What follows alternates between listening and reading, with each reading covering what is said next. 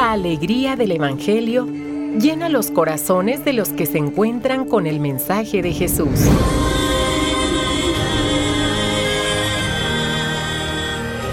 El Evangelio de hoy. El Evangelio de hoy. En voz de Monseñor Sigifredo Noriega Barceló. Escuchemos.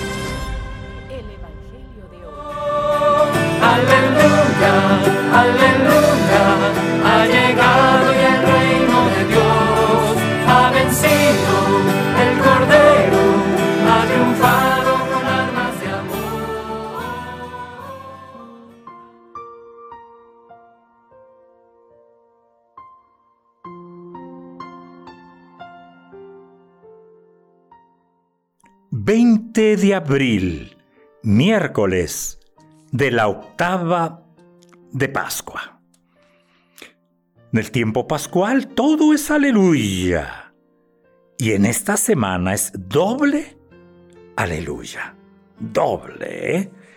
tanto en el saludo como en el saludo de despedida al terminar la Eucaristía. Escuchemos. Te voy a dar lo que tengo. En el nombre de Jesús, camina. Del libro de los Hechos de los Apóstoles. Respondemos del Salmo 104. Cantemos al Señor con alegría. Aleluya. Y del Santo Evangelio según San Lucas. El mismo día de la resurrección, iban dos de los discípulos hacia un pueblo llamado Emaús, situado a unos 11 kilómetros de Jerusalén, y comentaban todo lo que había sucedido.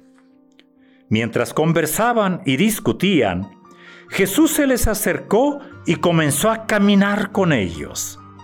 Pero los ojos de los dos discípulos estaban velados y no lo reconocieron. Él les preguntó, ¿de qué cosas vienen hablando tan llenos de tristeza?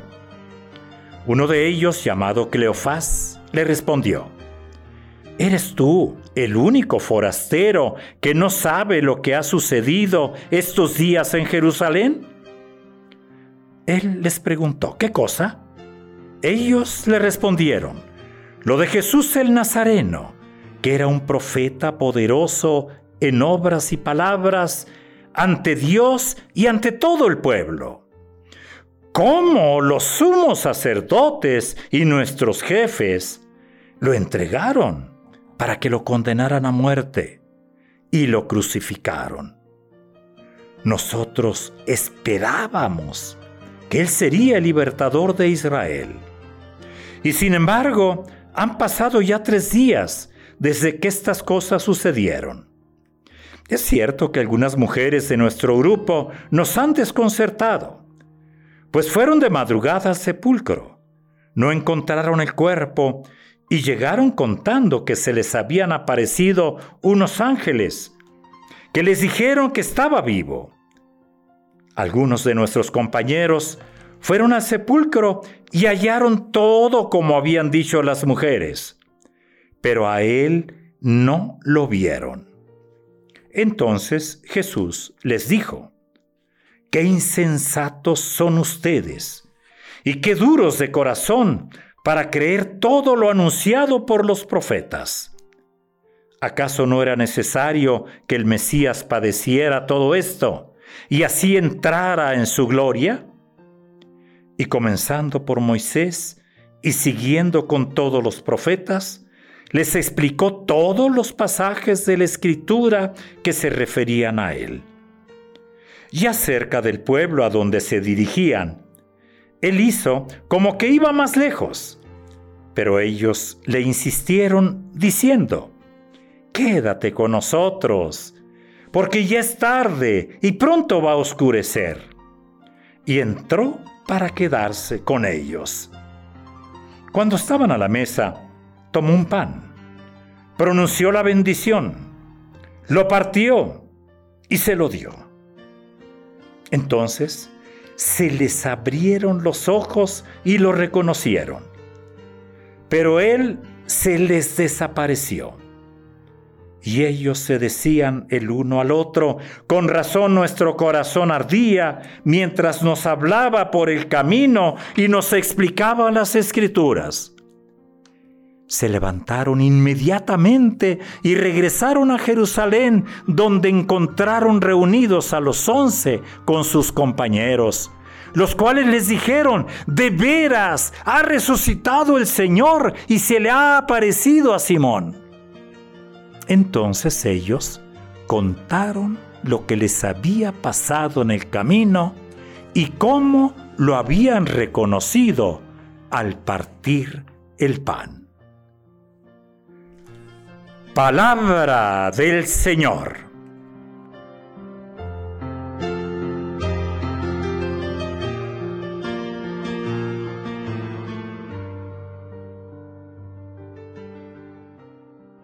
Cristo ha resucitado.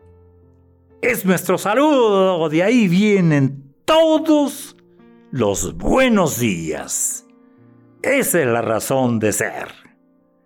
Hoy en el Evangelio, otro, otro magnífico relato de Lucas.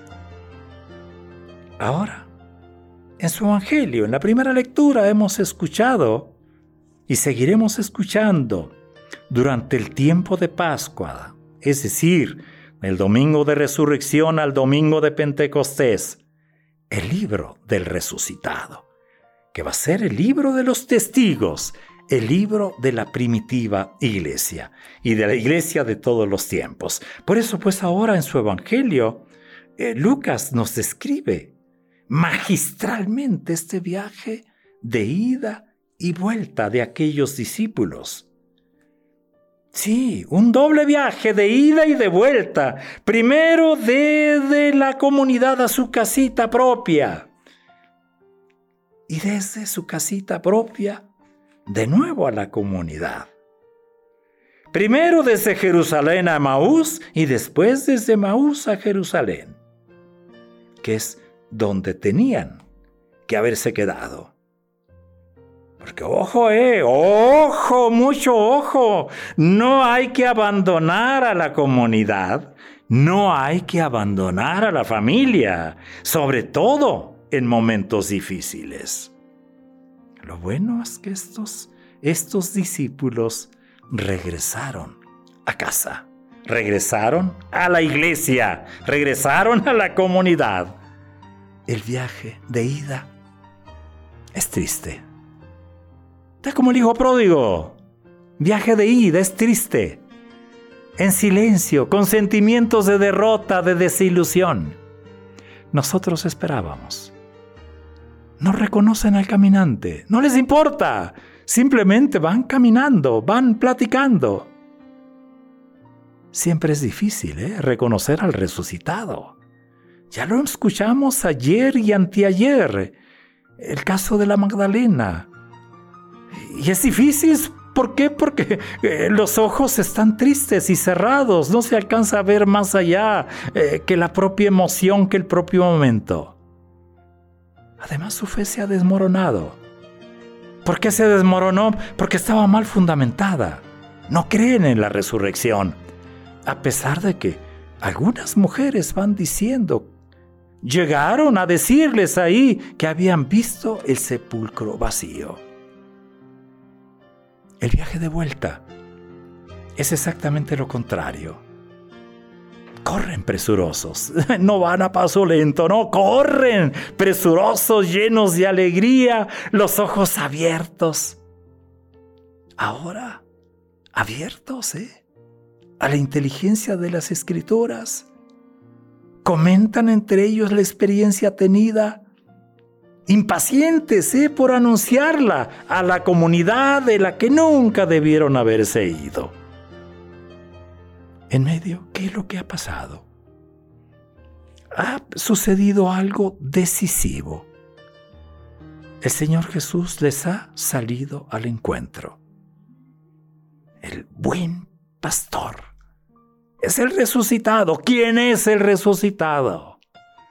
es el buen pastor. Lo vamos a escuchar el cuarto domingo de Pascua.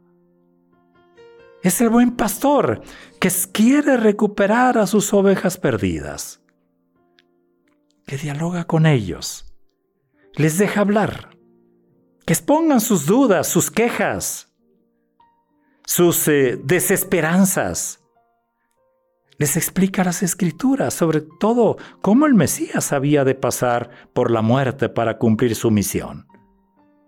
Al final lo reconocen en la fracción del pan quédate con nosotros. Qué hermosa expresión. Y es cuando lo reconocen. Aunque luego recuerdan que ya ardía, ¿eh? Su corazón ya, ya, ya, ya empezaba a latir con más fuerza cuando les explicaba las escrituras. Es, ese gran momento del encuentro. Y como ayer escuchamos con la Magdalena, con María Magdalena, quieren retenerlo quédate con nosotros. Y es cuando Jesús desaparece. Qué hermoso todo esto. Hoy es para contemplar agradecidos y agradecer para seguir contemplando llenos de alegría. Quédate con nosotros. Dicen algunos expertos, algunos estudiosos de la escritura, que Lucas sin pretender pues contarnos eh, en la escena que acabamos de, de, escuchar, sin pretender contarnos que, que, era ya la celebración eucarística imposible todavía pensarla así, hasta después de Pentecostés, ¿no?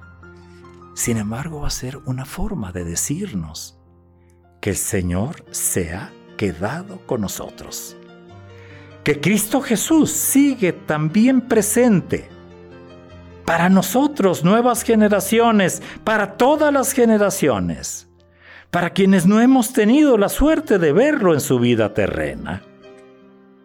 Y está presente en esos tres grandes momentos en que los discípulos de Maús lo encontraron. En la fracción del pan, en la Eucaristía, en la palabra, que es la proclamación de su palabra, ahí está presente, y en la comunidad. Ahí sigue presente, no se nos olvide. La Eucaristía, los sacramentos, en la palabra, palabra de Dios, palabra del Señor, y en la comunidad. Esos son precisamente los tres momentos primordiales ¿eh? De nuestra celebración, de toda celebración de iglesia, la comunidad reunida, la palabra escuchada, la Eucaristía recibida como alimento. Pudiéramos animarnos y decir son los tres sacramentos, así entre comillas, del Señor resucitado. Hoy nosotros somos esos discípulos de Maús. No sé en qué momento te encuentres, si todavía estás de ida o ya estás de regreso. Es Pascua. El Señor ha resucitado. Todos los días deben ser luminosos.